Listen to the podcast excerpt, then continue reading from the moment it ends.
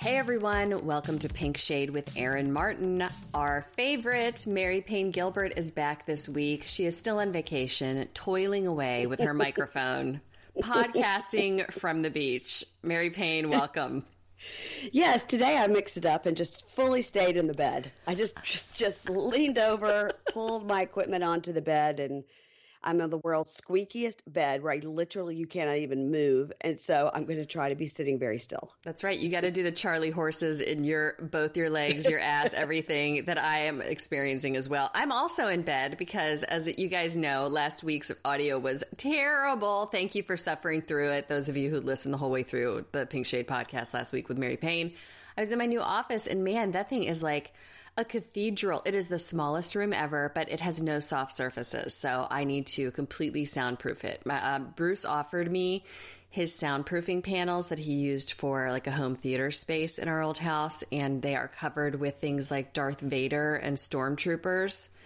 Sweet. So I'm thinking of taking him up on that and fully doing videos of myself with that as my backdrop. Why do they have Darth Vader and whatnot on them? Uh, just you know, for kicks and giggles, just because he. it was a full Star Wars theme.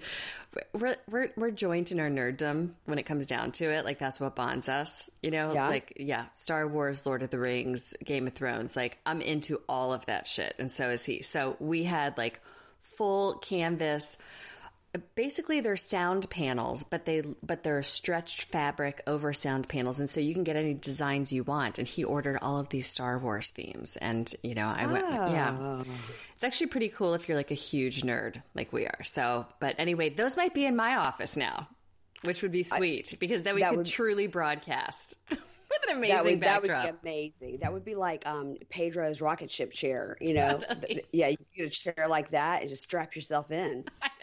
which I asked Pedro about. If you guys listened to my interview with Pedro and Chantel last week, they were lovely. They were pretty funny though because they just bicker like they do in real life. They were like arguing while I'm interviewing them, which cracked me up. And uh, I asked him about that damn rocket chair at the end, and he was like, "Yeah, I have fun." And Chantel's like, "I want to throw that thing out the window." She sounds like a delight. she was she was actually fine. So, okay, the family Chantel, just to remind you guys, we are recapping that on Hey Bunkie, on the Hey Bunkie Patreon. So if you go to patreon.com slash Hey Bunkie, thank you to all the bunkies who have joined us in the cell block. We are recapping Family Chantel. We are recapping Marrying Millions. And we are, of course, still recapping 90 Day Fiance the other way because it's amazing. And we just don't have, there's just not enough hours in the day to recap it on the regular podcast. And, um, yeah, we're doing it all over there. If you join at certain levels, you can request personal recaps. We already have one bunkie who's reached out and asked us to recap Temptation Island, which we are planning to do starting in September for our top tier bunkies. You can get swag, stickers, uh, bags. We have sunglasses. We're just doing all kinds of fun stuff over on the Patreon. And you can get into an exclusive Hey Bunkie Patreon Facebook group too, where we have a ton of fun and just talk even more shit than usual. Um, but if you're on the Pink Shade Facebook group page, you know how much fun that is. And if you're not, join us there. Payne in the Pod also has a Patreon page. And Mary Payne, you do extra interviews and kind of like bonus material that accompanies your regular interviews that you do on regular Payne in the Pod, right? Yeah, I do some extra, you know, sometimes at the end, like the girls of A Date with Dateline, like I did some extra so I could talk to them about Crime Con because I never quite understood what that was. And everybody went and I was jealous, even though I did not know what it was. Um, so I interviewed them about that. And then I have some interesting stuff coming up. Um, there's an account you've probably, we've all seen called Frauded by TLC. And I'm going to be interviewing the person that runs that account and that'll be on my Patreon. So just some, Sweet. you know, yeah, just some random side stuff. Yeah. Oh, sweet. I'm, and I also, as you guys know, have a Patreon page for the regular Pink Shade pod. So if you go to patreon.com slash pink shade, you can get all my bonus material over there. I do personal stories. Um, I do best Target buys. I do throwback recaps of old housewife shows.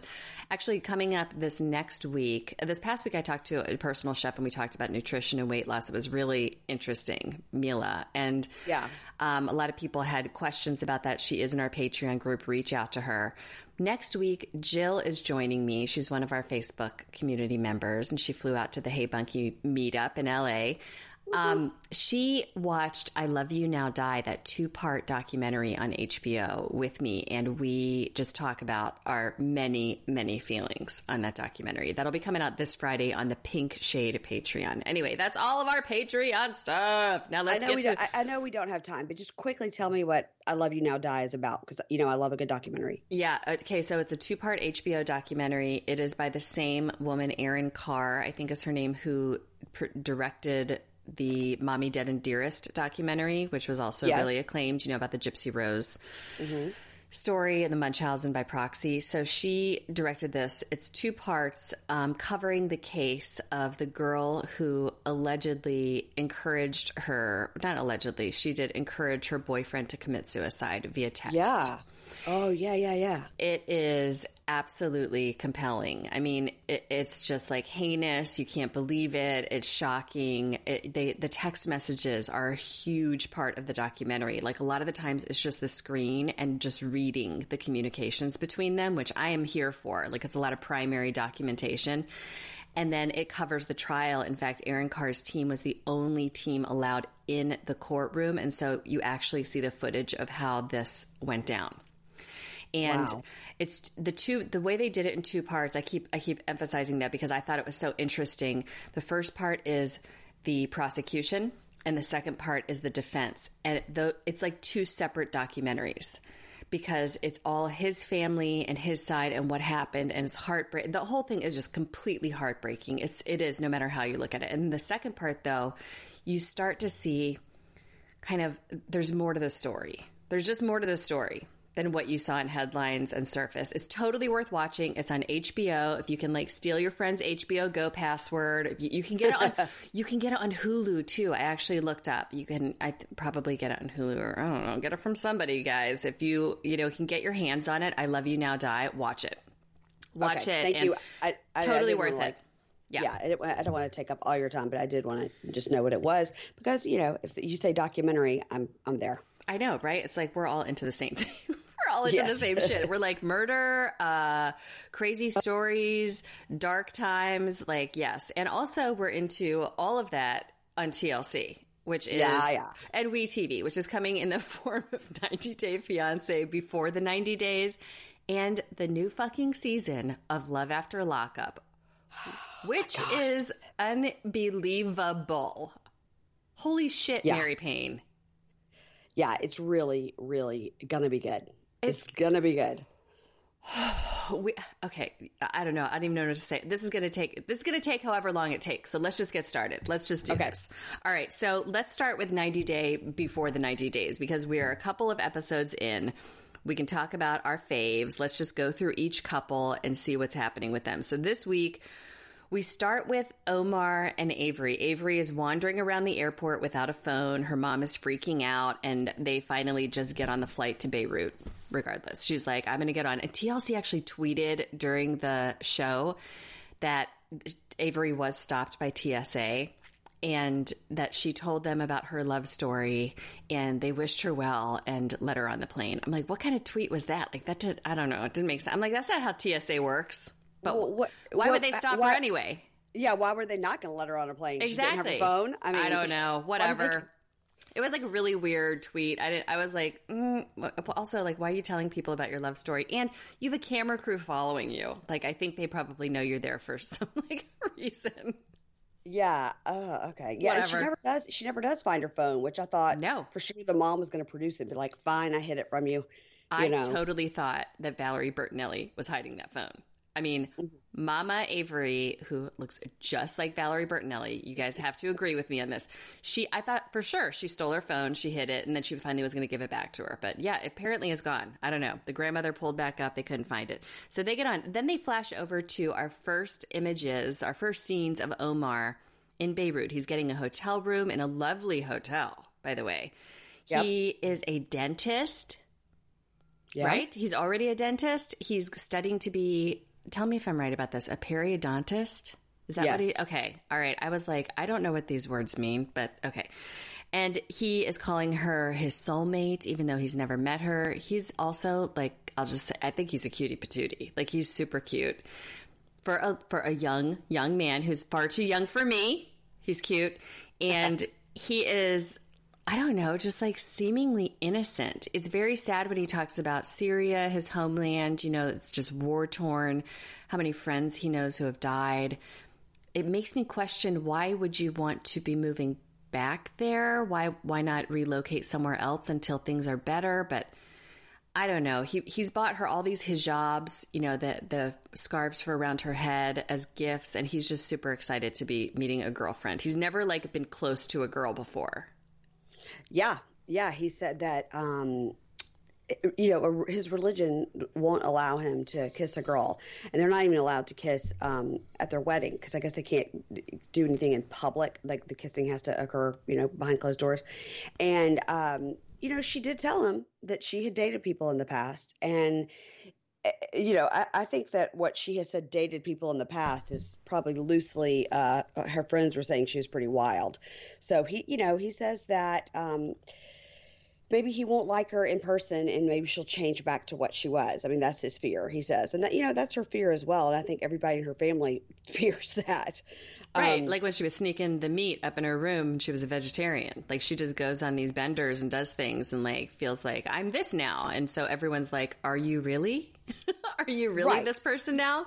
Yes, like I said, it's it's this week I'm going to move to Colorado and be a ski instructor, and then next week I'm going to move to a pot farm and you know live off the earth, and then the next week I'm a vegetarian, and now I'm Muslim. You know, it seems like she has gone through a lot of phases, and no one in her family thinks that this phase will last. However, now she gets married, it'll be a little more permanent. But uh, Omar was nervous. I mean, he was really cute, and their luggage gets lost, and you know, the mom is super annoyed. She's like, "Great, I've already been on this plane for 46 hours. Now I've got no luggage." Yeah, and, Mama Avery is a soldier for even like yeah. going through this. No luggage at the end, and Avery's like, "I don't care, the love of my life," and the mom is like, "Fuck this." Yeah, she's like, "How are you so excited?" She's like, "Come on, mom!" And she's like running with her piece of paper that says "no luggage." and she goes around the corner, and there he is, and they hug, and the mom does smile, and um, they they think each other are cute. They both say they're each other are cute, and uh, the mom is making all sorts of comments. Um, but you know, Omar's worried he may have a conflict with Terry and yeah, uh, yeah. slash Valerie Bertinelli, and I think he's right. He, I think so too. She's in the back seat, like, what is going on outside? Who's on these streets? Who, who what's happening? I mean, and, and, and uh, what's her nuts? Avery's in the front seat, like, I hope my mom doesn't embarrass me. I'm like, that's your mom's job to embarrass you. And also, you are fucking lucky your mom even flew along with your trifling ass across the world to marry someone who's a stranger with a camera crew following you to like document all of your bad life choices. Now, yeah, I mean, she's 19. How old is he? For like real. Almost... He looks really young though, but he's a dentist. He's already been through years and years of schooling, one would assume. Yeah, I feel like he's like 28, 29. Yeah. Yeah, he's she's, older she's than her for sure. She's a teenager. I know. She was just like doing back handsprings in her full turtleneck in the fucking jumpy house last week or whatever. You know, I will say he showed a picture of her, like about how beautiful she was, and he was talking about her, and he had this. They showed this picture of her, and she has her head covered, but her shoulders are exposed. She has a. Did you notice that? And I was like, no, I did not. Scandalous. Yeah, she has on like a sleeveless shirt, and so her shoulders are out. It was like, ooh, well, naked. You know what? Good for her. The thing I would give her props for, she's the youngest one going into a situation like this she seems like, whether it's long term or not, she seems like a true believer. She really is finding value in this new religion. She is completely versed herself on the customs and she is all about the modesty. You know, she's not like one of these other women walking into these countries as we see like everyone else do and they're like, "You can't tell me what to wear. What the hell? I'm going to be oppressed." It's like, "Okay, no, it's part of the culture, it's part of the religion. Like do some googling, ladies. At least she has. At least Avery yeah. has done that. Like I, I actually have to get. We have to give her a lot of credit for being literally the only person who's acting like this in a Muslim country. Don't you think we've never seen this before? I mean, Nicole was practically like, you know, raping Azan on the streets when she saw him, and he was like having to fend her off. and that started it all. And everybody else, I mean, who who else do we see? Rebecca and Zied, and she's all she starts complaining about what to wear next week, and she wants to wear her full sleeve tattoos out in public, and he's like, uh, no. Yeah, anyway, yeah, yeah. Avery's an idiot in many ways, but I do appreciate the fact that she is like fully up on everything when it comes to where she's going in the world. Yes, and she's very respectful of the culture. She and she's is. learned she's learned a few words. Like She learned, you know, has. thank you. Yeah. She has. She but she tells she tells the cameras that as they go to their separate hotel rooms, uh, I don't think I'm going to tell my mom about moving to Syria yet. you think? she's like still not telling her mom that. Her mom's like, "You're coming back to America, right?" And she's like, "Yeah, hundred percent, hundred percent." But she's not telling her mom that their ultimate plan is to then go to Syria while they wait on the K1 visa because they're in the end they do want him to come over to the U.S. However, she's going to go to Syria just to like pass the time. What? Yeah, I, I don't think that's going to happen. No. I'll be honest. I don't Hell think it's no. happen. Hell no. Okay, let's talk about our faves, Angela and Michael, or just Angela and random other people. Okay. All right, we go down to Georgia. Angela tells us she is returning to Nigeria in what, a week? But she can't afford it. She can't afford this K 1 visa. She goes to a lawyer who, who repeats to her over and over again that what she's doing is a quote, life altering decision. And she's like, mm hmm, mm hmm. And Angela apparently hasn't watched even one scene from any season of 90 Day Fiancé because she never. She's never heard before that you are responsible for the person you bring over for 10 years, regardless of whether you stay married. Yeah, she uh he says once they get approved at the California Center, then they have to go to the second stage, which is them proving it's a real relationship, which costs more money. Then he explains, then part three is when you sign the financial statement saying you're responsible for him. And she's like, now what? Um, she said, now that's a real eye opener. I was like, "Yeah, three years in and you hadn't figured this out? I love her so much. I Yeah. can't. I, it's like I just something about Angela, and I know she's got this like really bad daughter situation going on. We are not forgetting that. However, just judging Angela on Angela, I just every time she comes on screen, my heart lights up. Yeah, I love her. And she so she's outside talking to her coworker Tony. I'm like, why don't you like Tony? He's age appropriate and right there. Uh, He's right there. He's by the curb. Angela is, and he is like a shoulder to cry on. He, t- she, he, she talks about how Michael is following, he's following other women on social media. He is, and she said it's his birthday, and now he won't answer the phone. I know he lied and went out when he said he wouldn't on his birthday. He's supposed to wait for me. And she said, you know, it's not the going out, it's the lying. You know, and why can't the guy is 33? Let him go out on his birthday, you know? Mary Payne, lest we forget, he get he goes around and gets neighborhood BJ's.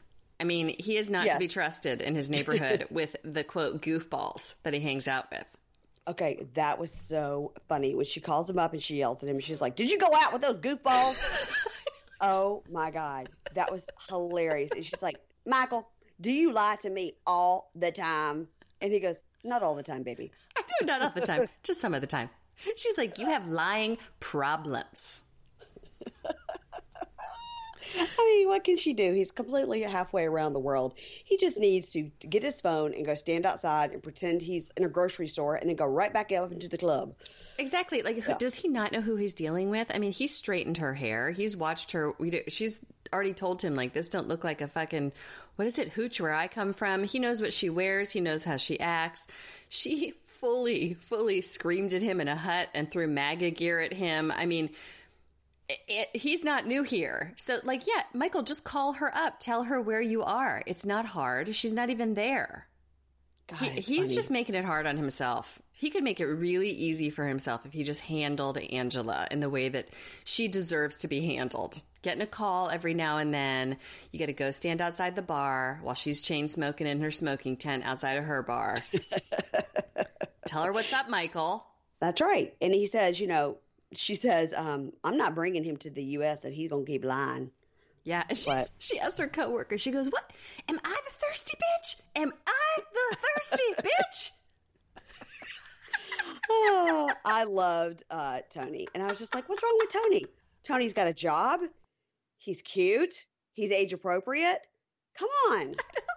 Let's talk about people who totally are inappropriate, though. We got to talk about Darcy and Tom, who we really get to know this week. We we get to see behind the oh hey, didn't see you there selfies. to the real Tom. Oh, oh, my God. holy shit. Who also, Tom apparently has like just random photos of Jesse on his phone as well. Jesse with a towel in front of him. Did you notice that at the barbershop? Yeah, I think he pulled up like an Instagram Okay. and, and he shows it to his buddy, and his buddy's like, "What's he got behind that towel? It's like a magic trick." Oh my God, I was like, what the fuck? You're showing pictures. Why is Jesse being featured so heavily in the relationship or non relationship between Tom and Darcy? It's hilarious. Look, all you need to know is that her heart is open, and um, she gets ready in the handicap stall, the bathroom. Like it's like the baby changing table on the wall, and her shit's all over the floor. She sprays on no less than eighty pumps of perfume. I was like, I can't imagine how bad she smells when she walks out of that bathroom. She literally sprays it on every available inch of skin. I've never. The cab driver is waiting outside for 45 minutes. 45 minutes. I can't even breathe. I was laughing so hard during that scene. I'm like, the camera, the camera crew in here doing this are MVPs. They got every angle. They got every angle. Her rubbing lotion on her upper thighs. She's got like a wedgie going on with a bodysuit. Her boobs are hanging out. Her hair. She must have like 22 bundles of hair extensions on her head. It's amazing. It's like it's almost like watching like a National Geographic. Like now, the Darcy prepares for her mating ritual in the public stall. Yes. It's crazy. And then she's like, should I put the thigh highs on or the high heels? I just don't know. And then she ultimately decides on what? A jacket with no drawers and boots.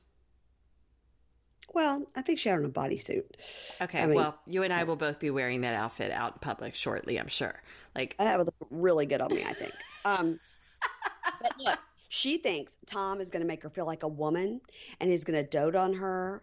And she hopes to feel like a beautiful woman and be respected and deserving. And then she starts to cry in the cab she's just for no reason. full on crying in the cab. That, this cab driver is going to have stories to tell for the ages. I mean, he's going to be like, I picked up this fucking crazy American woman and this crew for the show. And she's like fully nuts and going to end up murdered. Yeah, I mean, okay, so they flash to the 24 hours earlier. So we meet Tom. Okay. So Tom works for a sportswear brand as a distributor. He has led a busy single life. He does like, Are you there? yeah, I'm here. What? Did something happen? Yep, I lost you for a second. Go Oh, ahead. sorry. Okay. So he's led this busy single life and he knows now he needs to settle down. So he says Darcy can put a smile on his face in the darkest of days. You know, I thought that was very nice because you never would have heard Jesse saying anything nice like that about Darcy. Uh, it was very Brooks Ayers, circa, Oh. yeah, Cancer Gate. I thought it was very like, ugh. I don't know. I I'm still not a Tom fan more than ever. I mean, but I know, I know. I know. he says, All right. you know, he's he says, you know, he doesn't want to treat her just like the other women that he takes to his bedroom. He wants to, you know, have her a, a separate place, and then if some, how things progress, maybe you know she'll invite him up or whatever. And he says, I like her. I really like her. And he, you know, he knows he can tell she likes him more. So they meet with um, his sister Emma and her husband. MVP Emma MVP. yeah, Emma's like, look, you like a lot of beautiful women, and you've been heartbroken, so you, maybe you're guarding your heart. I was like, uh, heart not open, Not, Not open. open. guarded. guarded, not open. And he says he likes her, and um, he's like, I think she loves me, and they're like, how? Like you've never even met. oh my god! He says, you know, I think she lives in a romance world, and uh, I need to take my time and not rush it. So Darcy gets to the restaurant, and he's definitely not as cute in person. No, he admits that he has sent her pics from 1990, which I am enjoying very much because remember how Darcy like basically catfished Jesse when she showed up at the airport looking like a little spinny troll with the long black hair and the crazy Yes. shoes getting caught in the grates. He was like, "Uh, welcome to my country. Like he he had no idea that that was going to be stepping off the plane because she had completely photoshopped herself within an inch of reality. Now this mm. has happened to Darcy and it couldn't have happened to a better person. I was like, good. She basically has gotten catfish, but she is so desperate. I tweeted during the show, she is going to spontaneously combust of desperation. She's going to poof like boom completely internally combust at one point. But she doesn't even care that she's being catfished. She's completely disappointed with his looks. She is so desperate. She's come all the way here. She will fall in love with the lamppost at this point. yeah, she says, you know, uh, he does look different than his photos, but you know, really, it's what's it's what's on the inside that matters. I mean, um, he may not be fit like a gym boy, but that's not what I want anyway. I mean, he's a real man. I was like, you had literally just talked yourself in a total circle. Exactly. I mean, exactly. She's like, I don't care. Whoever's sitting across from me right now is exactly who I want to be. Maybe he'll pop the question. Uh, someone could brush by her and be like, Excuse me. And she'd be like, looking at the camera, maybe he'll pop the question. She is so desperate. It is, it actually hurts to watch her.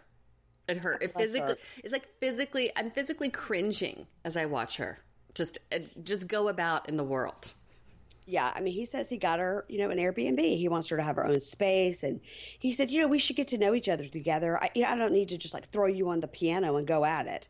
I was like, throw you on the piano. Do you see her what? reaction though? Oh my god! Like, oh, piano.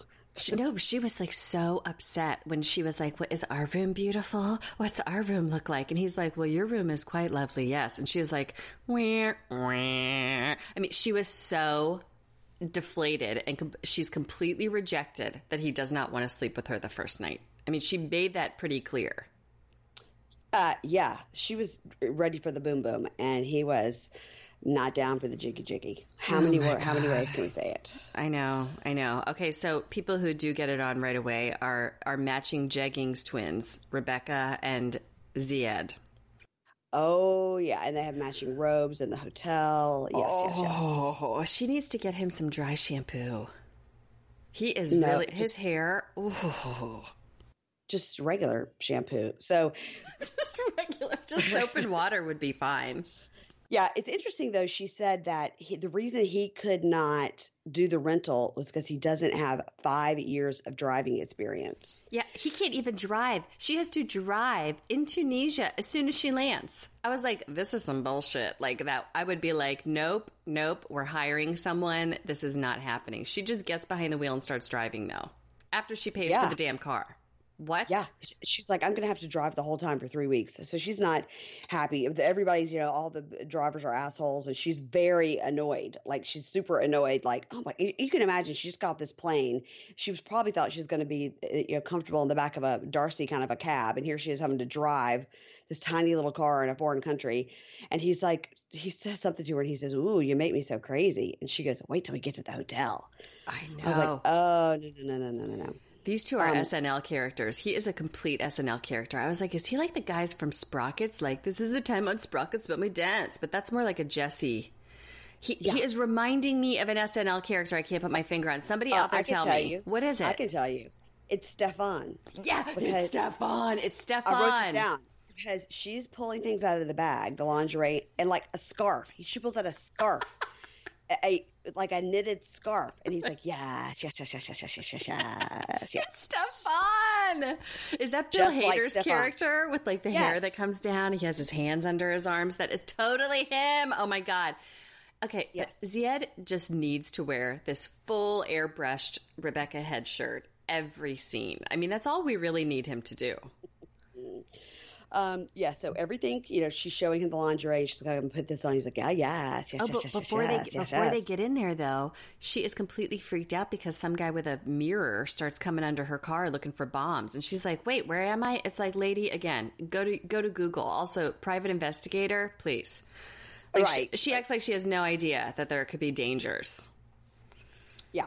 Whatever. So, so they're so they're gonna um, have the sex and he says tonight i'm nervous for sex with rebecca because she is 20 years older than me and a grandmother yeah i was like I oh my god time for sex with grandma god when they wake up the next morning though rebecca is in full makeup with a ring light practically and yeah. he looks disgusting per usual And she's like, Do you love me more? And he's like, Yes. I'm like, These two are just weirdos. Maybe they do belong together. Yeah, I think they do. I mean, they are in their matching robes on the balcony with their coffee, at making out, and so they gross. So they leave the room to go to like a hookah bar, like an outdoor cafe. Yeah. And you know, he said he's only had one relationship before, and he had a big fight with the girlfriend because of I guess he was jealous, and he, you know, he he tells her, "I'm not like your ex," and you know, I, but I will be jealous. And then she's, you know, nervous, like, oh, he's going to be jealous like my ex. I was like, sounds like your ex wasn't jealous. He just tried to dump you as quick as he got to the U.S. I mean, exactly. He wasn't really jealous of her dating other people. He was like just cheating with multiple women and wanted her for a green card. Like that was basically the story, if yeah, we're hearing it right. Zied really, really uh, is really into her. He is really into her, except what she tells us is he's not going to be too happy when he finds out he slept with a married grandma. Well, I, listen, she doesn't have to say that. The paperwork is filed. You don't need to tell it. no, but she's going to make it into that. Oh my God. Okay, we met new people this week. What did yeah. you think of our latest and greatest couple, Benjamin and Nakimi? Akinyi. Akinyi, sorry. Why do I have Akinyi. Wait, why do I have Nakini? I have okay. Look, I'm looking at my notes right now. I have Nakini, Nakimi, and Akimni. I wrote down three different names throughout my notes. It's A K I N Y I. Akinyi. okay, I'm, fix- I'm fixing it now. okay, what do you think of Benjamin and Akinyi? We really only know a whole lot about Benjamin at this point, and what we know isn't really great stuff. He's a project report specialist. He works for an alternative energy company. He shares 50% custody of his son, five year old Grayson. He goes to church a lot. He wants to be a minister, and he cuts the crusts off his own sandwiches. Right. That's all you need to know. That's, uh, no, that's he says he was uh, married to the mother of Grayson, and mm-hmm. she filed for divorce on their anniversary. he said um, they had trust issues. But, you know, he said the divorce really set him back. So he takes public transportation. He really watches all his pennies. And, um, you know, he would take girls on dates and he would get ghosted, but not at creepy places like Olive Garden, which was so cute. I mean, he's just kind of a dweeb, but he's cute. I uh, mean, he's pretty fly for a white guy. Remember, he actually says these. He says he? Yes, he does. Yes, he does. Yes, he does. Yes, he does. He says, I know I'm kind of a dork, but I like to tell girls I'm pretty fly for a white guy. Her, her, her. And I'm like, please say less. Oh my God. I, am lo- reading down my notes, and I, right under I said, Akinyi has a baby voice. Well, she talks like this. I know when he Skypes with her, she is so, okay, she's weird. She's weird. I mean, I don't know if she's going to be weird in person, but over Skype, she cray cray. She's like, you, yeah. she, you love Akinyi. You love Akinyi. I'm like, why are you saying your name? Why are you calling yourself third person? And oh, what? Like, who talks like this? And she's saying, my family is scared that you won't understand the customs. So, like, my dad will chase you with a machete if you don't take your shoes off. And he's like, oh, okay. I'm like, these two, what? Like, that, that seems like an easy fix. Just take your shoes off. well, that seems like a little extreme. Um, yeah, and then so he goes to the bank, and you know he's worried that her family's going to think he has a lot of money, and he says after the bills that he has to pay and the paying for the trip, he will have exactly one thousand dollars in the bank. Um, that's not great, and but yeah, there's going to no. be a bride. There's going to be a bride price, right? Like David and, and Annie, but there's no Chris to buy the water buffalo this time. Yeah, and they'll, they'll just fill him in when he gets there. Yeah, he's like, uh, well, how, what can I write? He said, can I write a check or a traveler's check? a, a traveler's check. Um, is it 1987? Yes, you can, Benjamin. This guy is riding the bus and eating Doritos for dinner. I mean, them zooming in on his sad little dinner plates, I was like, oh my God. It was like breaking my heart. Then he's talking about how he's to support his child, which of course is your priority. But he's going around the world paying for these tickets. How's he paying for a ticket? He has no money and he's got to pay a bride price. The information will be forthcoming when he gets there. Yeah, this is a sad situation. Sad. Yeah, I mean, he's listen. He's going to get chased out because of no shoes. He's going to get chased out because they didn't have any money. He's going to have no shoes, no money, no problem. All right, Caesar and Maria, or just Caesar and the robot that is Maria, like sending him text messages. So Maria still hasn't booked a flight to Mexico because, of course, she hasn't. She never will. And uh, I have a question written down on my notes. Does Caesar live in the same motel apartments that Nicole did? I mean, what is that complex? It looks very, it looks like a nicer version of like the motel apartment that Nicole lived in. Remember that thing in Florida? Yeah, that was like a converted uh, yeah. motel they made into apartments. Um, His is um, nicer. His is much nicer, and good for he has, him. He has more. He has more rooms. He's also paying like oodles of money to this chick and spending hardly any on himself. It is just the saddest situation. I know. Again, people are like, it's fraud. He's an actor. Blah blah blah. We are recapping the story at face value. So this is the impression based on the footage we're given. This is a sad mm-hmm. situation. He is sending her so much money, still working as a nail technician. He has a friend come over. I forget what do you get the friend's name? What is her name? Yami. Yami. Okay. Yami. She comes over and she is like just trying to keep a straight face while he shows her the American flag shorts he's taking. He shows her the ring. He he says, "Look at all those diamonds."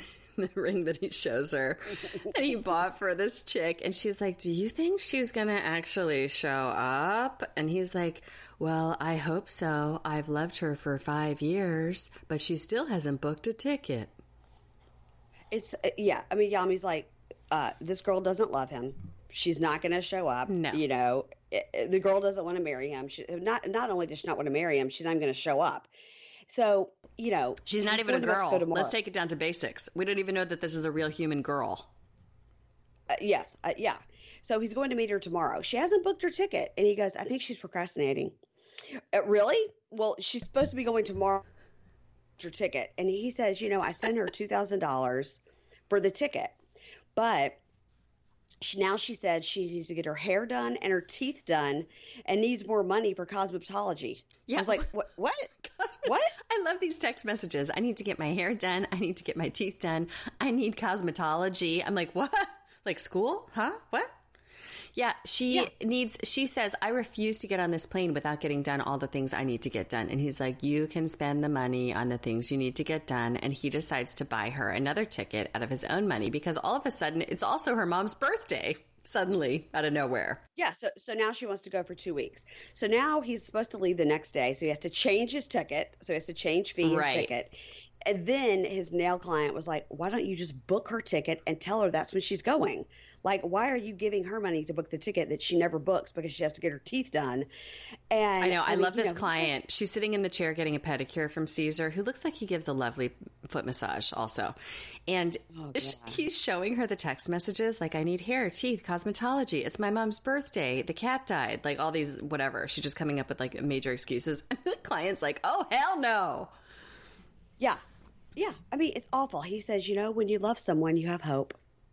Oh, bless. So he books her a flight and he goes, Here's the best way to do it. All right, I can get her from the Ukraine to Mexico. It will take 32 hours for her to travel, but I've used my whole paycheck to buy the ticket. I haven't paid my rent or anything. Yeah. He- and he buys her this ticket and he tells her, I did it. I booked your ticket. You know, you will be um, flying to London, then Beirut, then Dominican Republic, and then you're getting to Mexico. It will take you six days to get there. You will have to take a Darcey full prostitute shower in the bathroom when you arrive. Absolutely. Um, but you know, he tells her, he goes, "That's it. I did it." I, he feels so proud, like he took a stand. He said, "Did it. I booked it. Yay!" Yeah, and he's yes. going to fly down there, and his client's like, "Well, all you can do is try. And they leave it on that. And I'm like, oh my God, this is the saddest shit ever. I was on the Jenny McCarthy show last week and she wanted to do the whole segment just about Caesar. She's like, can somebody intervene? Like, what's happening? This guy should not be have like adult responsible decision making. I'm like, I know, I know. It's just like so bad. It's bad. And then, you know, some internet sleuths have said they think he must be like divorced with a child because if you look um, zoom in on like his fridge. It's like how to store breast milk. There's like a sticker on the Yes, there's a sticker on the fridge that says like guides to storing breast milk, and it has like this many ounces. Do this, and I feel like Caesar a, a, would probably just like be like, "Oh, free sticker, thanks." Like I don't know that that's really indicative of anything going well, on they could have been giving those away at the grocery store. Exactly, Um, and he would have loved it. But then there's also like a child's drawing on the fridge, like a, a, a colored in turtle, like somebody drew it for him. But th- then again, that could be a nail client who had a kid there coloring while they're getting their nails done. Let's be real. they said- Caesar drew that. Oh, oh my god! And then they said, you know, on the back of his couch, he had this like hot pink, like little girl's looking blanket, and I'm like, again, Caesar's. someone could have just, someone could have just given it to. See, my Um, my bottom line is always like those things originate from Caesar because he has the mentality of like a six year old child. Like Oh I could God. picture him like doing little coloring books, having pink blankies. I mean, it- oh, my god, this guy! He didn't even notice that this chick didn't say his name for five years. Like he's not all there. Okay, baby.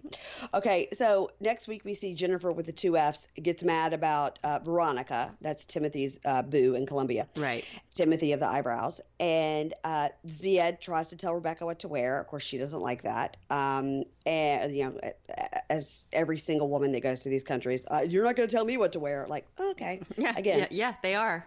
yeah, they are. Um, Good luck with that. And Benjamin worries that Akinyi will not want to be a stepmother. Uh, should have worked that out beforehand. And uh, Darcey cries. Uh, and Tom doesn't find it attractive. 'cause Dude. She's so emotional. Darcey ugly cries like the ugly cry back when she was in New York with Jesse after he uh, refused to eat the pizza.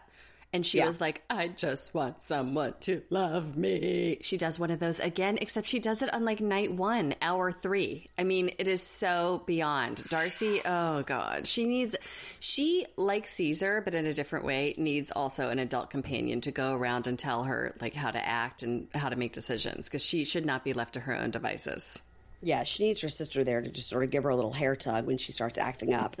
Um, not Even- sure she would feel it. her drunk ass friend has more sense in her head than her.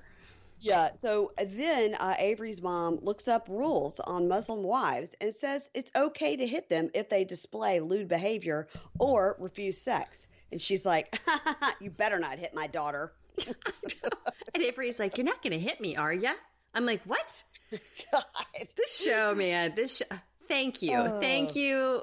Thank you 90 day before the 90 days. I'm thoroughly enjoying your ass. I mean, this is unbelievable. This this Benjamin Akinyi thing I'm here for because it's giving us um it's giving me vibes of not culty because he doesn't seem like a sinister dude, but he's it seems like he is a little bit uh what is the what are the what's the one who season 1 took all of the Target underwear down to Haiti?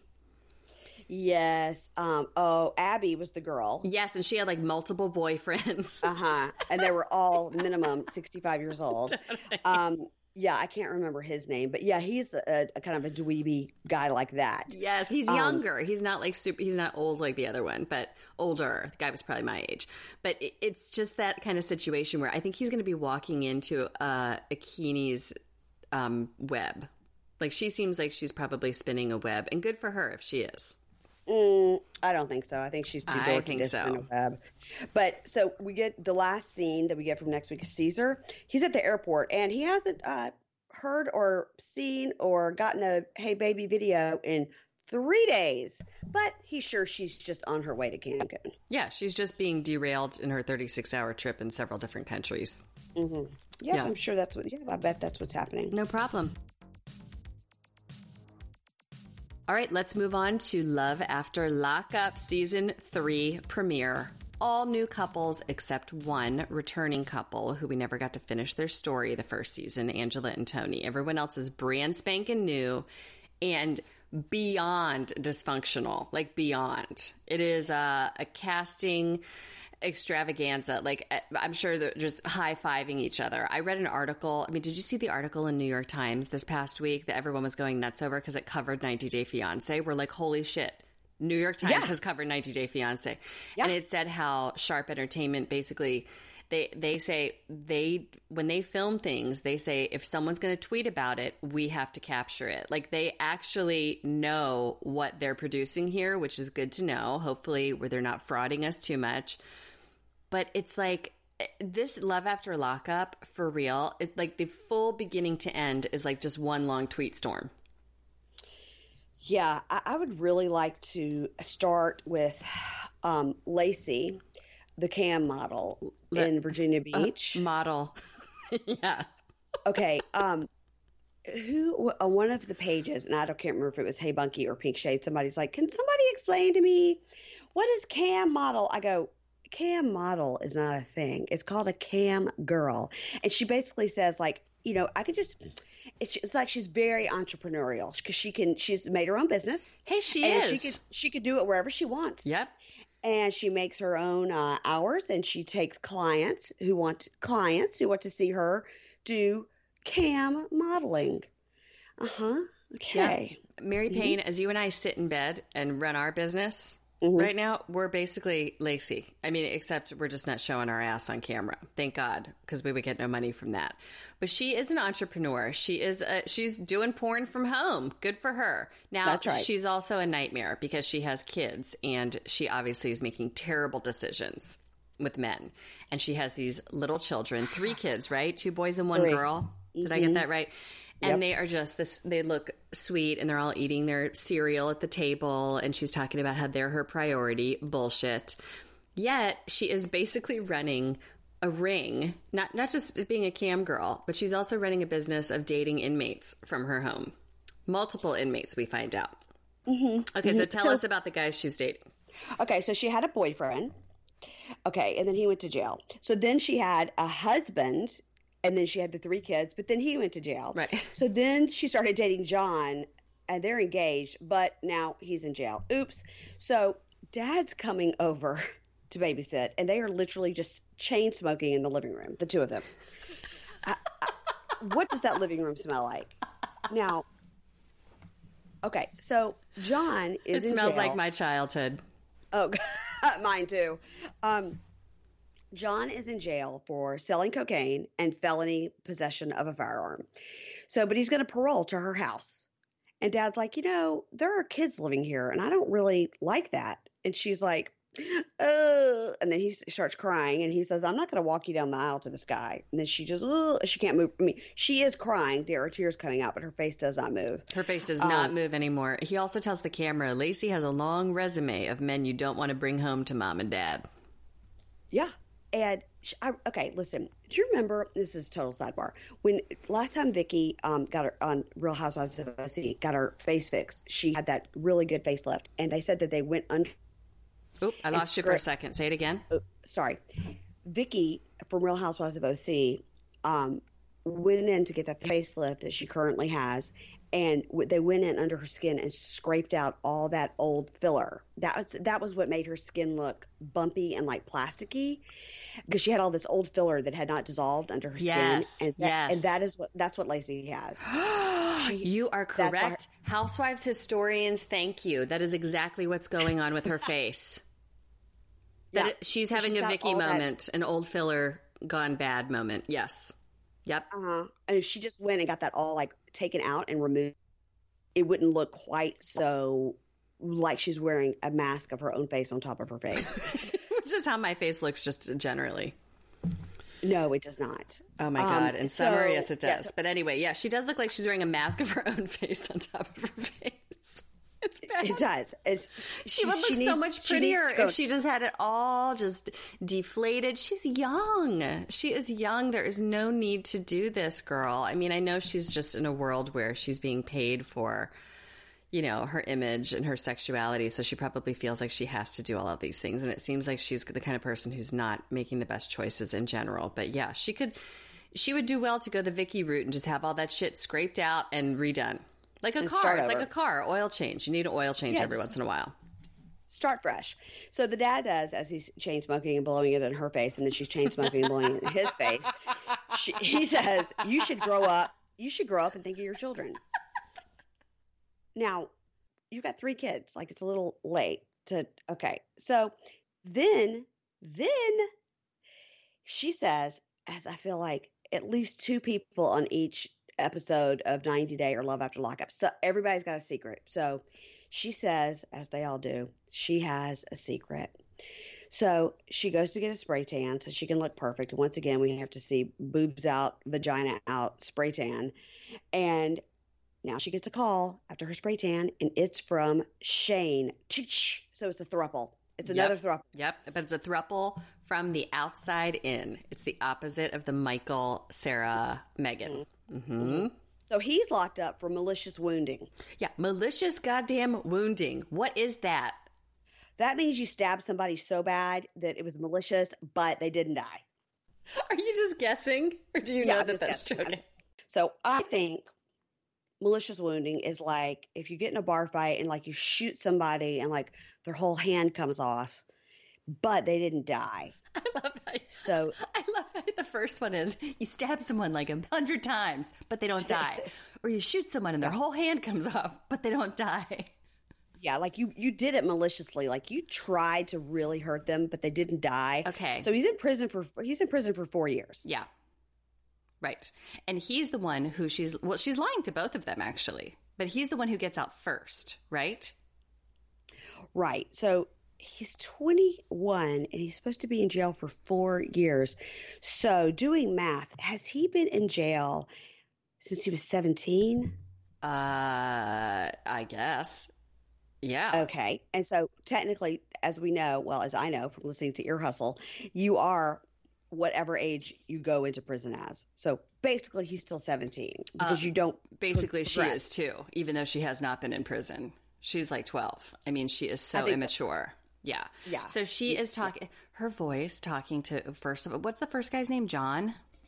First guy's John, second guy's Shane. Okay, when she's talking to the first guy, John, in the car, and she's like, "Oh my god, baby, I just can't wait to see you." I'm like, I don't know if I could take a whole season of listening to her goddamn voice. And then she talks to Shane outside, and she's like, "I have something for you to eat," and I'm like, "Okay, I'm. I don't know. I think I might be done. I think I might be done with her story. I know." And he's like, "Oh yeah, I'll be full after that." Yeah, like I said, like I said, he's like a 17 year old boy. He thinks that's funny, but I mean, she thought it was funny too. So she's going to get Shane seven hours away. Yep. Okay, so like, nobody even knows about this Shane guy. Nobody in her family. It's a total secret. So No, she she's having her dad watch all the kids, Right. right? Yeah. So he doesn't even know. He thinks that like she's going to get John. So what? I mean, I don't know. So she has a couple of weeks between when Shane gets released. She'll have a couple of weeks with him, and then John gets released. It's going to end well. It's going to end well. I think she should be one of the females who calls up Michael this time for advice. Michael, you got another female who needs to be calling you for a different reason this time. As far as far as we know, that was the female. I mean, okay. That's true. Um, that's true.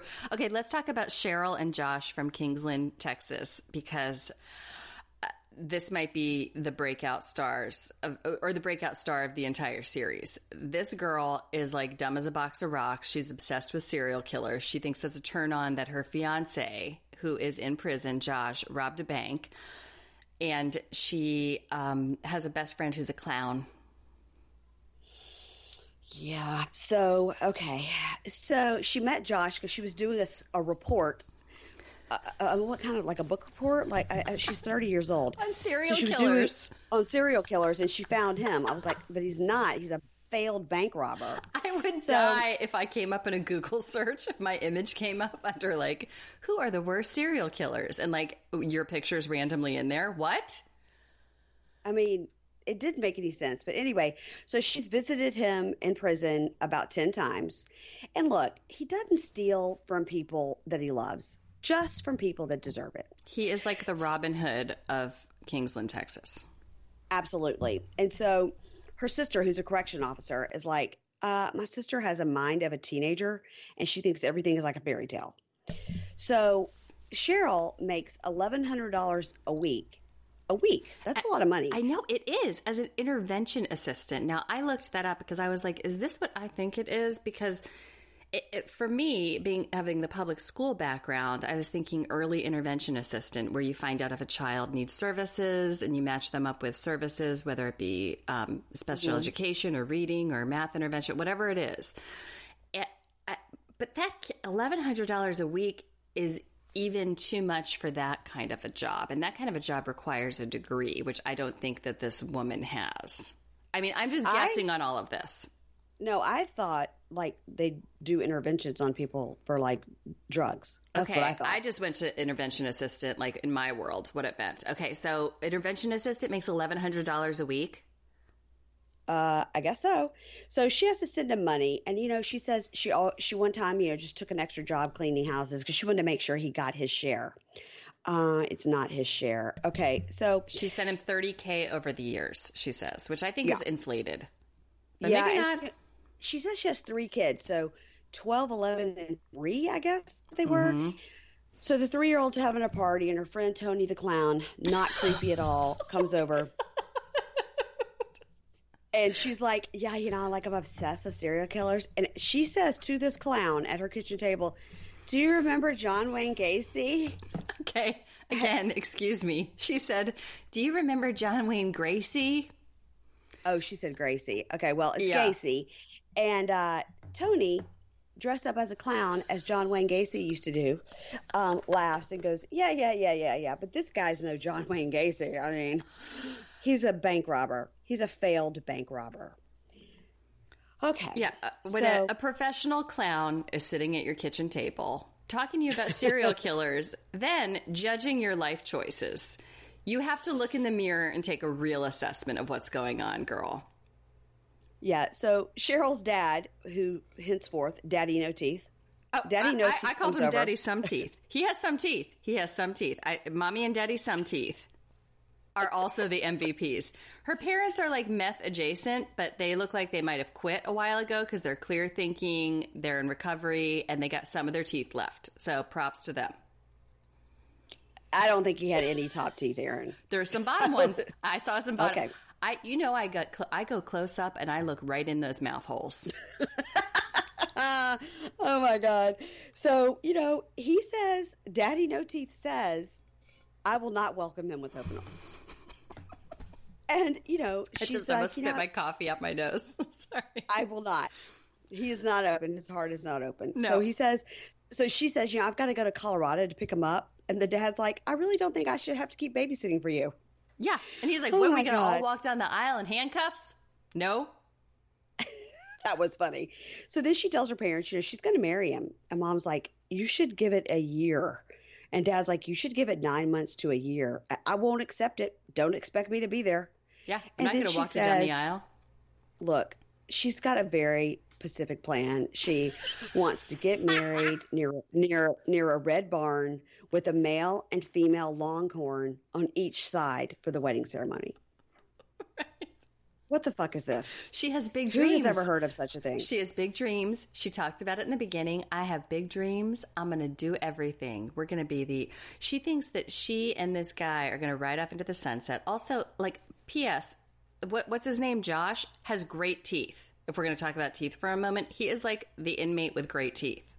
We have more teeth to talk about when we talk about Lamondre, but. Yeah. He yeah. he looks better than her and her entire family. I said that backwards. I realized than her than her entire family and her.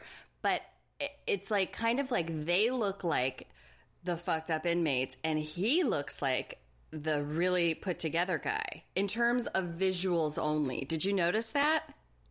Um I did not notice that. Look at their looks, pictures again. Okay, all right, all right. I didn't notice that he was like attractive or anything. He looks like he's on the lacrosse team, if only because of his teeth. and they look like they just escaped an institution together, all handcuffed and with the hospital bracelet still on. Yeah, the, the, that's a real interesting family. That's a real interesting family. But the parents are they they actually are, are clear thinkers. They know what's going on. They're like they're like we're sick of babysitting your kids. Like you're not getting married to this guy. We're not going to be walking down the aisle in handcuffs, and I'm not popping my teeth in for this. Nope. Oh my god, we have so there's so much teeth to talk about on this episode. We've, okay, all okay, right, let's talk about Andrea and Lamondre since we're gonna we're talking about teeth. Now this is an opposite situation, okay. but this one is just filled with again. The, this could be the breakout star. I mean, Andrea is already out there where people are pulling up articles on her. She's been arrested like 20 times, apparently. Yeah, all yeah, kinds of petty theft. mentioned at all. No, uh, uh It's just about she's a businesswoman. She's running this modeling agency, or so, I don't know what the hell's going on. She's wearing a full Dorinda sequined Giovanni jumpsuit out to daytime drinks, and mm-hmm. she has uh, six sisters who are going to be amazing side players, and she has a mom. who, who seems like she's not going to hold back in speaking her mind. So I'm here for the whole family, Andrea. She's also Yeah. dating an inmate who has a full gold grill as if it is like 2002. And he is apparently like the Scarface of Daytona Beach. I don't know. Uh, right? Yeah, he was he's the cocaine kingpin of Daytona Beach, and I think that says a lot because I mean, Daytona Beach is like where you go for spring break and stuff. So I mean, you'd probably have a pretty booming coke business there. Yeah, and this is Um, the opposite situation where he is actually sending her money to survive. So he is supporting her life. That we have never seen such a thing before on Love After Lockup, right? This is the first time that the Uh, inmate that- is yeah. sending the person on the outside money. Yeah, she's an eyeglasses entrepreneur. Um, Oh, is that what it so is? She's like Cynthia Bailey eyewear adjacent. Yeah. Oh my god. Oh my god, I'm buying a pair of those glasses. Um, yeah, but it's funny. One of her things on her rap sheet was stealing sixteen thousand dollars worth of sunglasses from the sunglasses hut. So maybe that's where she got her start. Oh I don't know. She also has a mama no teeth situation. And Yeah. her mom is fully supportive of her kids. She has how many kids? Three also. And they're cutie patooties again. Her mom is involved in their lives. She has these six sisters. They're all very close. They all live in the same town. She talks about how nobody really knows she's dating Lamondre, so she's going to go out with her Schwesters, or whatever she calls them, to have day drinks on a patio where they get torrentially downpoured on. But before that, she wants to tell them all how she's dating this guy who they all know. They know him by name. And how it's all Yeah. okay because she likes to turn a bad guy into a good guy. Yeah, hmm and she said so. They show all his mugshots, and he was the cocaine kingpin of Daytona Beach. He has all gold teeth. But this is not like a grill, like you could pop it in over your teeth. It's like each individual tooth Oh, you're is gold. You're right. You're right. Yeah, it is. It's a more permanent situation. Yes. Yeah. And she says, you know, yeah, of course she's going to marry him. And so she they they met through a cousin and he got her address and he was writing to him. They were writing each other and you know, she says he's handsome and he's smart. Yeah, she loves to turn a bad guy into a good guy. And he says from prison, you know, she's got expensive taste and over the years I've sent her about $18,000 and we're going to be bigger than Jay Z and Beyonce. So if he is sending her $18,000 from prison, he is obviously still running his cocaine empire from prison, Oh, right? A- absolute. I mean, I, I would just assume that. Yes. I mean, I think we have to assume that because there, there's no money making to be had unless he's dealing drugs or getting a cut of the drugs being dealt on the streets still from prison. He would have no income. He'd have to have women putting money on his books or family members putting money on his books, and he does not. He says he's paid her about $18,000 over the years. How many years?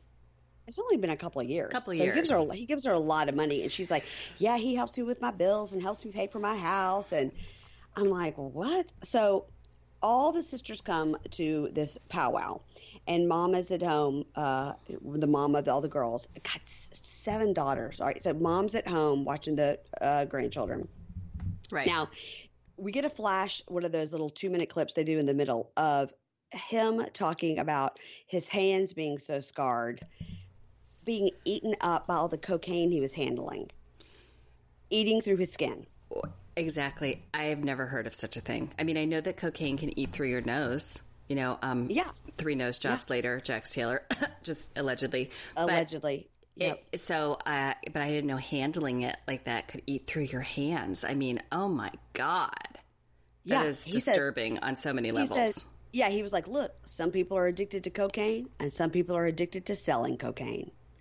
All right. yeah, so he sounds like he's going to be rehabilitated and come out and just live on the straight and narrow, and everything's going to be fine. Those kids aren't going to be in danger at all.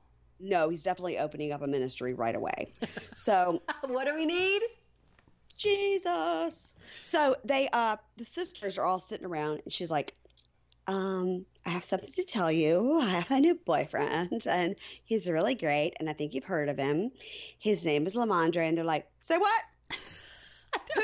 I love the And sisters. she's like, You she's like, You know him. They're like, Oh hell no. I mean, they all go hell to the no to the no no no. Like it is like people jumping up and then the torrential rain comes, they have to run inside and they all say Lamondre has shown bad judgment. right, which is the understatement of the year. All of these sisters are amazing because they all react appropriately and on time. None of them hold back.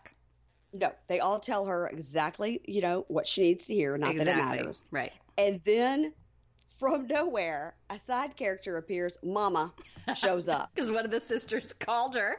Who's watching She's the like, kids? Who called her? Who called her? And Katrina's like, I called her. Um, Who? But wait, who's watching the kids? That's all I could think about. me too. I was like, did she just like scoop them up and take them over to her neighbors? And it's like, Mama's got to come in to fly in to rescue. So Mama comes in, and they're like, who called her? Who called her? Katrina's like, I called her. And the mom was like, look, you deserve better. And they all think when the mom comes in, the sisters go, you think it was bad up in that storm? You wait, because Mama's here. Mama is not fooling around. She's furious about this whole. She's like, I'm babysitting these kids, and you're getting your money from Lamondre. Yep. Andrea leaves. She she flees in her jumpsuit.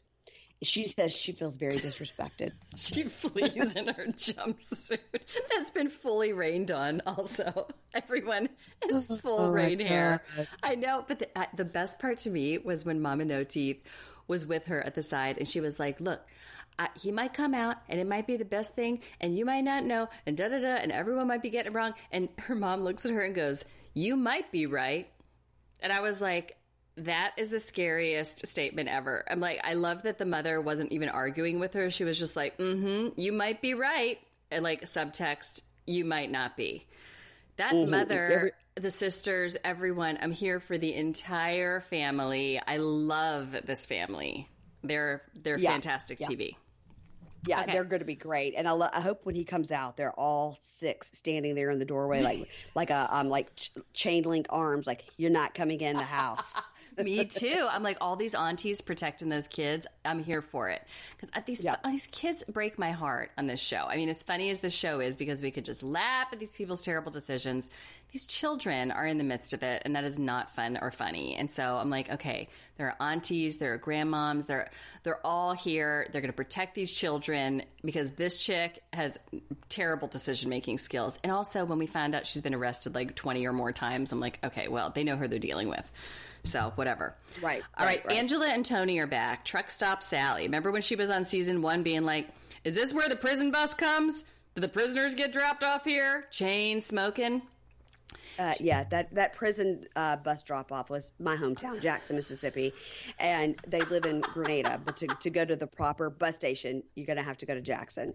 And listen, he, we get a lot more from Tony than we've ever heard before, and he actually seems like he may be all right. I mean, he was like, "Listen, I love the way that she loves me. She's supported me emotionally. She's supported me financially.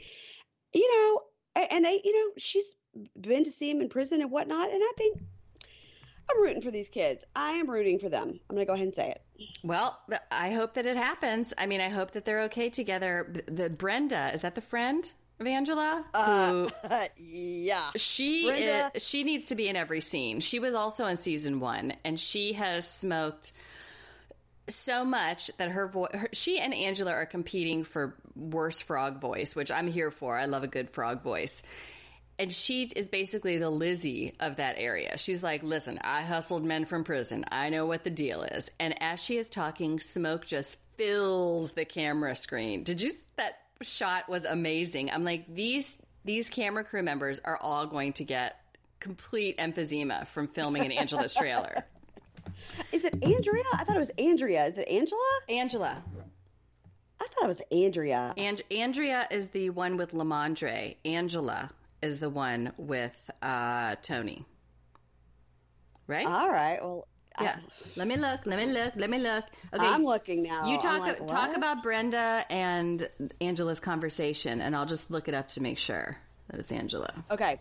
So he says, you know, I love the way she loves me, blah, blah, blah. So she says, look, they're only going to have a few hours. They have to get him out of prison, have a steak dinner, and then see where the sex thing goes. But he has to be home by 720. Right to get to the So, halfway uh, house. It is Angela. It's Angela and Tony. It is Angela. Yeah. Okay. I wrote it down.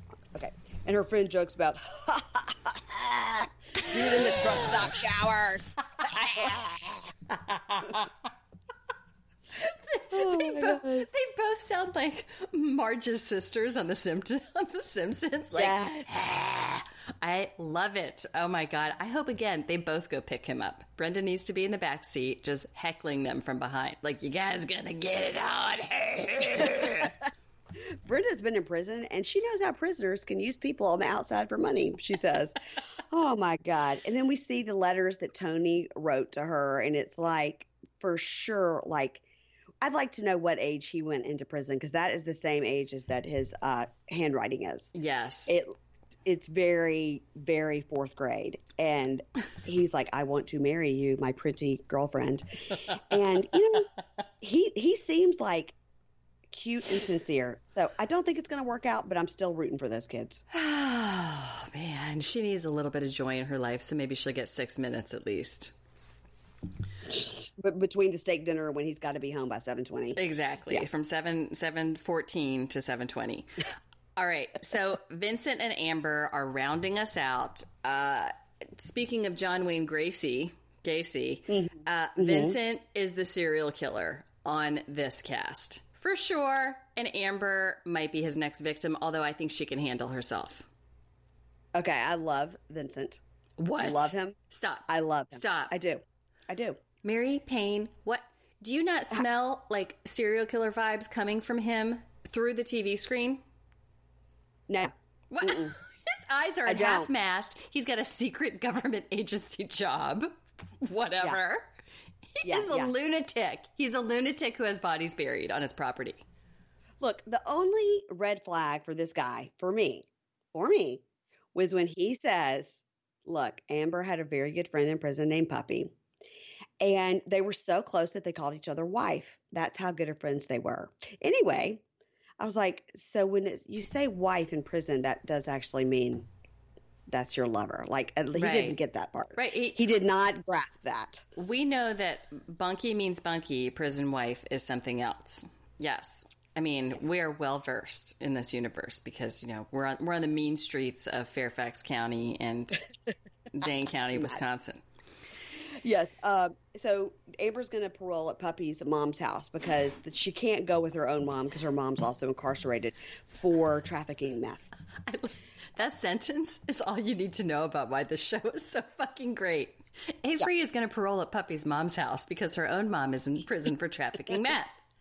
The yeah, end. You know, the end. That's all you need to hear. Now watch it. Vincent's mom's like, that sounds a little scary. It's not an ideal situation. Vincent's mom has like a full ruffle apron on, cooking, like making cooked Toll House cookies. And she's like, um, I really think I should drive down there with you because this doesn't yeah. sound like, yeah, an ideal situation. He's like, I need to do this alone. He's also doing push ups on the sidewalk or some shit when Amber calls to tell him he's going to be, she's going to be released. I'm like, what is his secret job also? That, that, that's not a red flag for you at all? That he's like i can't speak about my secret job. I'm like oh please. You're you're a doorman no, no. somewhere. Mm-mm, no i think he does have a secret job. What is this secret job allegedly. I think he like I think he well he's from he is military, so I think he probably like works for the State Department or he's a detective. I do have a friend whose husband works for the State Department, and one hundred percent we just know that he's like a hired killer. Like he, he leaves and he'll like call her and be like, "Oh, I'm in China." She's like, "What the fuck?" So okay, I was making dinner. But does this friend yeah. send ten messages out to random prisoners and then hope one of them writes back and then says, "Sure, I'll go on this show." Come on and film me. Like, I feel like if he did have this high level job in the government and he was some kind of secret agent, none of these other decisions compute. Well, I do agree that he would be a little smarter about writing to 10 different inmates. That, that, I was like, don't admit that. Like, don't say that out loud. That dumb, you dumb. to 10. You need, you just say you picked this one. Um, but let, let's let's let's proceed to their love story. Okay. They dated for 22 months, and they and he thinks they should get married. I mean, he told her, you know, we're going to get married, and um, so he goes to get her, and he sits in the car and he sweats. Of course, I'm like, why didn't he turn the air conditioner on? Why didn't he have a so personal co- fan with him like Mary Payne does at all times? Have I shown you the uh, double fan picture that my daughter captured of me? I have uh, seen I have it. A, a fan in each hand. Okay, so Amber comes out. She sounds exactly like Miley Cyrus. She does. Her voice yes. Sounds like Miley Cyrus. Yes. She's cute. He's cute. You know, they're like kissing and hugging, and she's like, "This is really awkward." She's like, "I'm going to be honest. Like, this is so awkward." They and have zero saying, like, chemistry. Zero. Yeah. It, yeah, she's like, you know, this is weird. He was like, look, it's weird. She just got out. Like, I want to be accommodating to her. And she says she's been running the streets. She was a preteen and she's a hustler by nature. And she's really going to need to like get to know him. You know, she's not jumping right into marriage. So at least she's not like Clinton Tracy, where she's like, are we getting married tomorrow? I mean, you know, exactly. She's, she's want to, she wants to get to know him.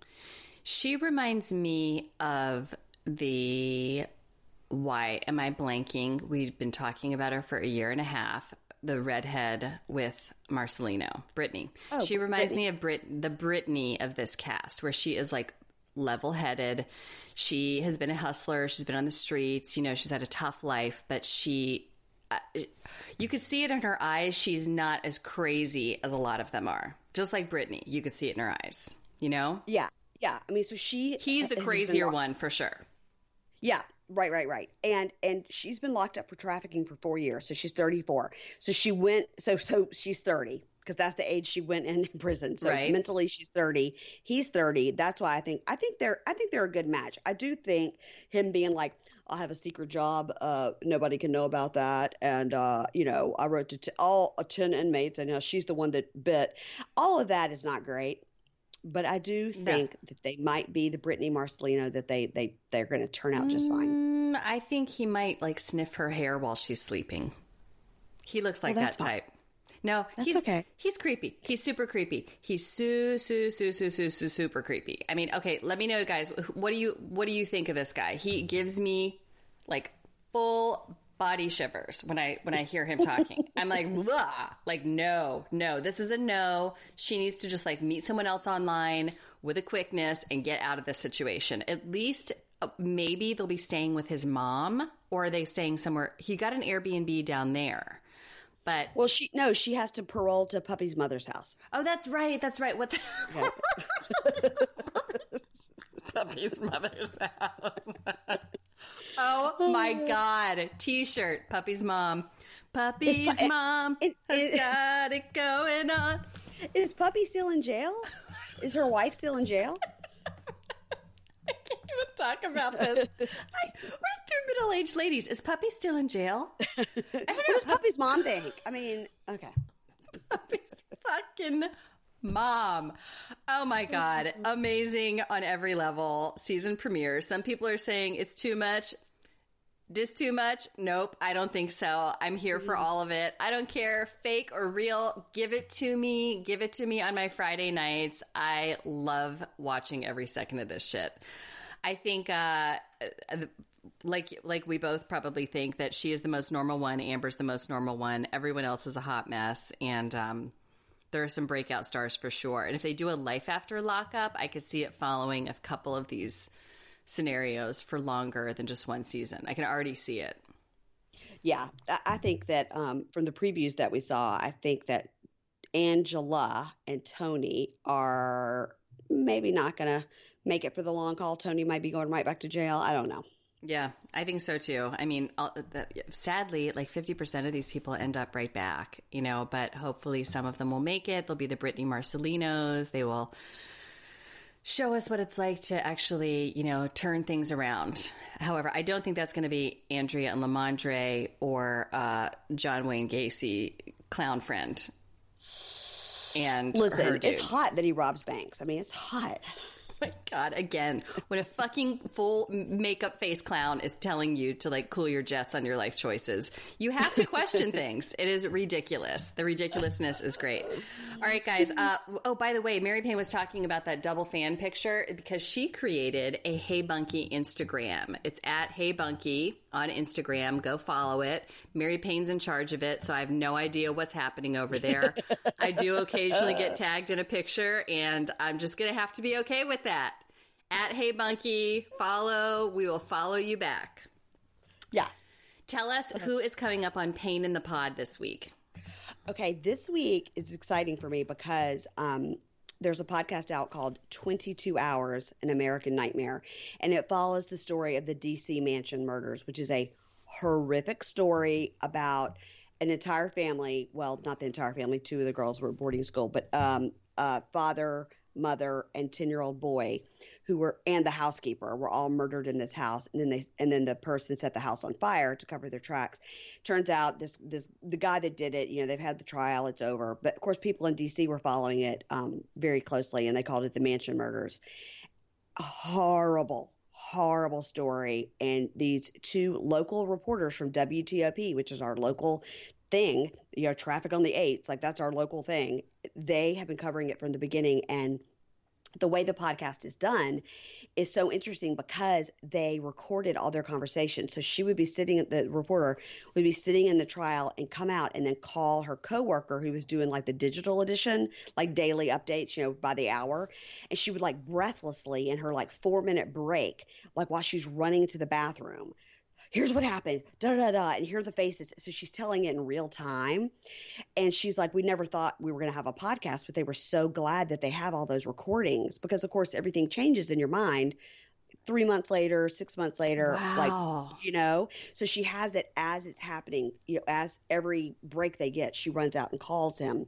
And so they talk about that. They go through all the evidence. Um, it's a great podcast and i got to meet with them in person because they're dc people and they're you know just like well known you oh, know nice. reporters yeah. yeah. so that uh, and they're currently like in the top 100 on the itunes charts like it's a great podcast and i was pumped to talk to them and try to also talk about it respectfully because in a twist like my boss that i work for the little pharmaceutical company i work for mm-hmm his his kids like went to the school. They know the family that was murdered. Oh my god! Oh so, my god! Like, horrible. So he's like, I asked him about it. and He was like, I don't want to have anything to do with this. Like it, the family has suffered so much, and I don't think there should be a podcast, you know, for entertainment. So I tried to explain to him from my point of view as a podcaster, you know, yeah it, I don't necessarily see it as entertainment. I see as telling the whole story, and they are respectful of the victims, but they're really telling the timeline of this person that was accused. And there's still so many questions. How could he have done it alone? And I said, but you know, I said, but I actually, my eyes are open. I see your side to, to my boss because I was like, you know these people. Absolutely. You wouldn't want to hear a podcast about it you know? Yeah i get it. Mm-hmm. yeah. Yep. Mm-hmm. so, so very so i asked them about that too like what's their opinion on podcasting as entertainment you know like right with the tragedy. So the interview is really great, and that comes out uh, on Wednesday this week. Okay. All right. This episode will be coming out uh, as the only episode this week, this Pink Shade episode with Mary Payne. I will be coming back next week with two episodes my recap with Mary Payne and an interview with Alex Winston, who just came, who just debuted that song. I Miss You a Million. The video is filmed with Colty and Debbie. A lot of you have seen it. It's been flying around the internet. It's hilarious. She is a huge 90 Day Fiance fan. She has done many songs in the past. She's an independent artist.